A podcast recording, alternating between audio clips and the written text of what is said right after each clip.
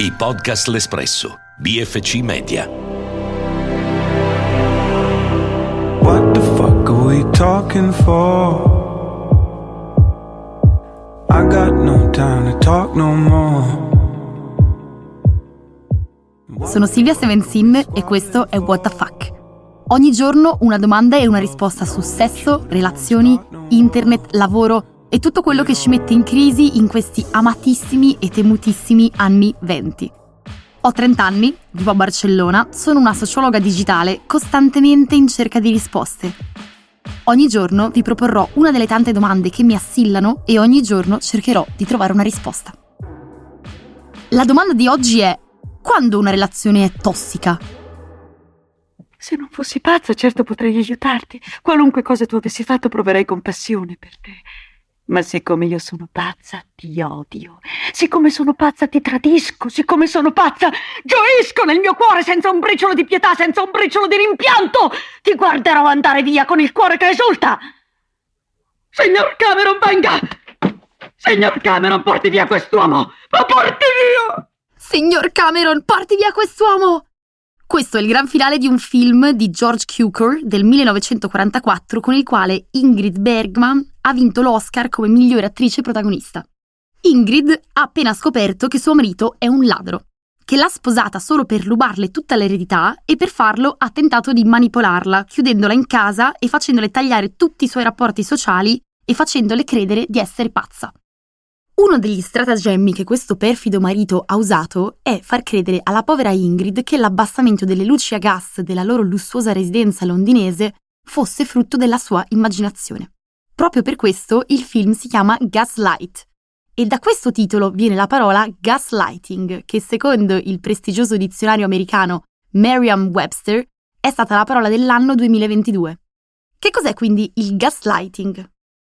Tradurre in italiano questa espressione è molto difficile, però diciamo che può voler dire manipolazione psicologica di una persona per un lungo periodo di tempo, tanto da indurre la vittima a mettere in dubbio la validità dei propri pensieri e della propria percezione della realtà.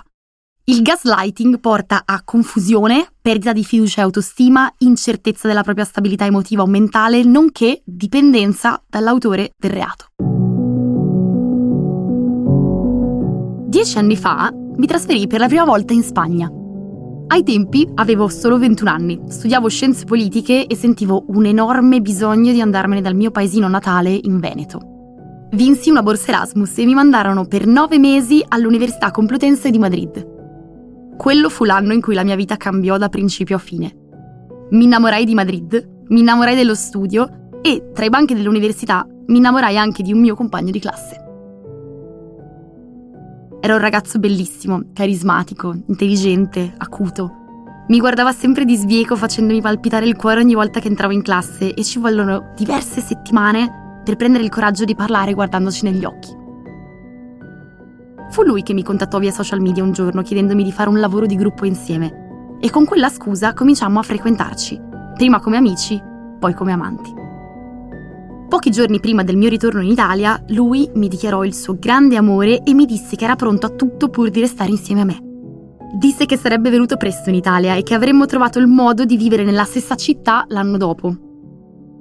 Ci salutammo così tra le lacrime, le promesse e lo strazio al cuore che solo la passione dei vent'anni sa procurarti. Lo amavo e lo avrei aspettato, lo giurai. Lo aspettai ansiosa in Italia e in estate viaggiammo insieme in Francia e in Spagna. Lui era molto affettuoso con me, ma ad un certo punto iniziai a avere l'impressione che mi stesse nascondendo qualcosa.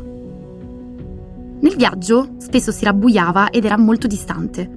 Si assentava per stare al telefono e poi rispondeva alle mie domande in maniera molto evasiva. Un giorno mi disse che la sua ex fidanzata lo tormentava e che lui non sapeva come distanziarsi, Disse che non la voleva ferire perché la madre aveva un cancro.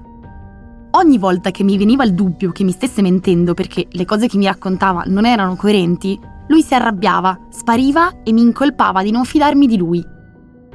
Mi fece un vero e proprio lavaggio del cervello, fino a convincermi a trasferirmi con lui a Bruxelles dopo la mia laurea triennale, nonostante io sentissi che qualcosa non andava. Mi ci volle qualche mese prima di venire a scoprire la verità ovvero che in realtà non aveva mai lasciato la sua ex fidanzata, e che non gli importava proprio nulla di me. Le bugie e il tradimento di quella relazione mi diedero una di quelle batoste che mi ricorderò per tutta la vita. Signor Cameron, venga! Signor Cameron, porti via quest'uomo! Ma porti via! A volte da fuori risulta incomprensibile capire come una persona possa lasciarsi manipolare, cedere a una relazione basata sui ricatti, accettare la violenza psicologica e forse non saperla nemmeno riconoscere. A me ci sono voluti anni prima di capire che ero stata vittima di una persona narcisista, manipolatrice e compulsivamente bugiarda. Avevo voluto credere all'esistenza dell'amore romantico, quello in cui la passione si scambia con il dolore, la mancanza di certezze e un grande senso di inadeguatezza. Oggi volevo parlare di questi temi con Carolina Bertolaso, che cura la pagina Instagram Narcistop e che, oltre ad essere laureata in psicologia, si definisce anche una sopravvissuta. Carolina, secondo te come si riconosce una relazione tossica o patologica? Quando si parla di relazioni patologiche è importante specificare che queste relazioni sono caratterizzate da un pattern ciclico che avviene in quattro fasi specifiche. La prima viene chiamata idealizzazione, la seconda svalutazione, la terza scarto e poi la ricattura. Durante la prima fase di una relazione patologica, altrimenti chiamata spesso fase di luna di miele, la persona narcisista, o sociopatica, psicopatica, riempie di attenzioni sostenute e personalizzate la persona target, per di fatto ottenere su di lei controllo e potere nel minor tempo possibile. La seconda fase del ciclo dell'abuso narcisistico viene comunemente chiamata invece fase di svalutazione. È proprio quando la persona abusante inizia a ripiegare tutte le varie tattiche di manipolazione, fra cui appunto proprio il gaslighting, e porta inesorabilmente la sua vittima ad uno stato di confusione e di indebolimento sia fisico che emotivo che cognitivo. Poi interviene la terza fase della relazione patologica, ovvero la fase in cui la persona narcisista o psicopatica scarta il partner o la partner, spesso in concomitanza con l'inizio di una nuova relazione narcisistica da parte della persona narcisista. La quarta fase dunque di una relazione patologica, che abbiamo detto, è quella del recupero, della ricattura. La persona abusante chiede scusa, mostra pentimento, contrizione. Infatti questa fase può essere davvero estremamente gratificante per la vittima che, dopo aver investito moltissimo tempo, addirittura anni in tanti casi, tantissime, moltissime energie nella relazione, si sente finalmente dire tutte le cose che avrebbe sempre voluto sentirsi dire e riceve finalmente il trattamento rispettoso e considerato che aveva sempre sognato di ricevere. E secondo te come si può uscire da una relazione con una persona narcisista e manipolatrice?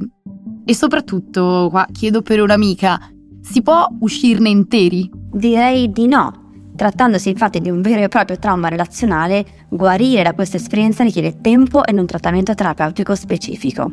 La rabbia può essere un elemento di grande aiuto nel processo di rottura di un legame traumatico.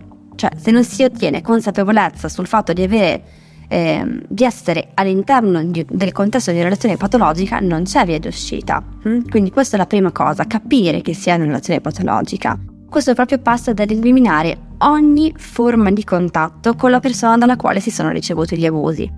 Inoltre, la cosa più importante da comprendere per poter eh, uscire da una relazione patologica è che c'è un principale sintomo, ovvero quello della dissonanza cognitiva.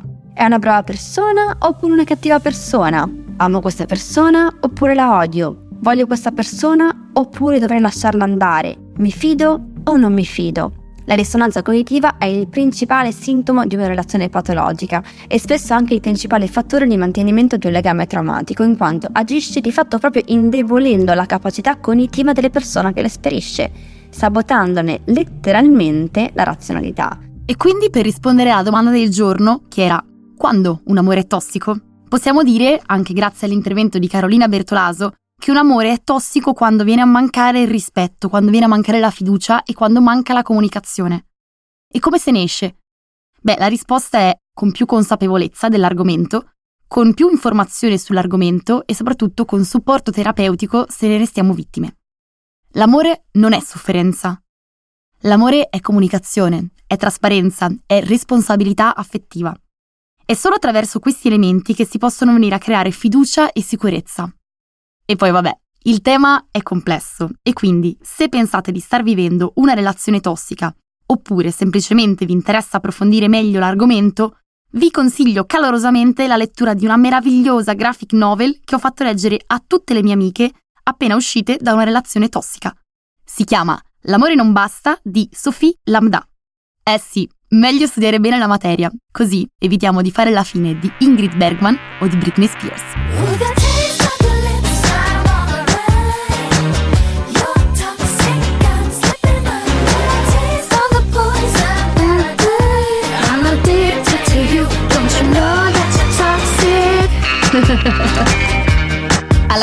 Settimana con una nuova puntata di What the Fuck.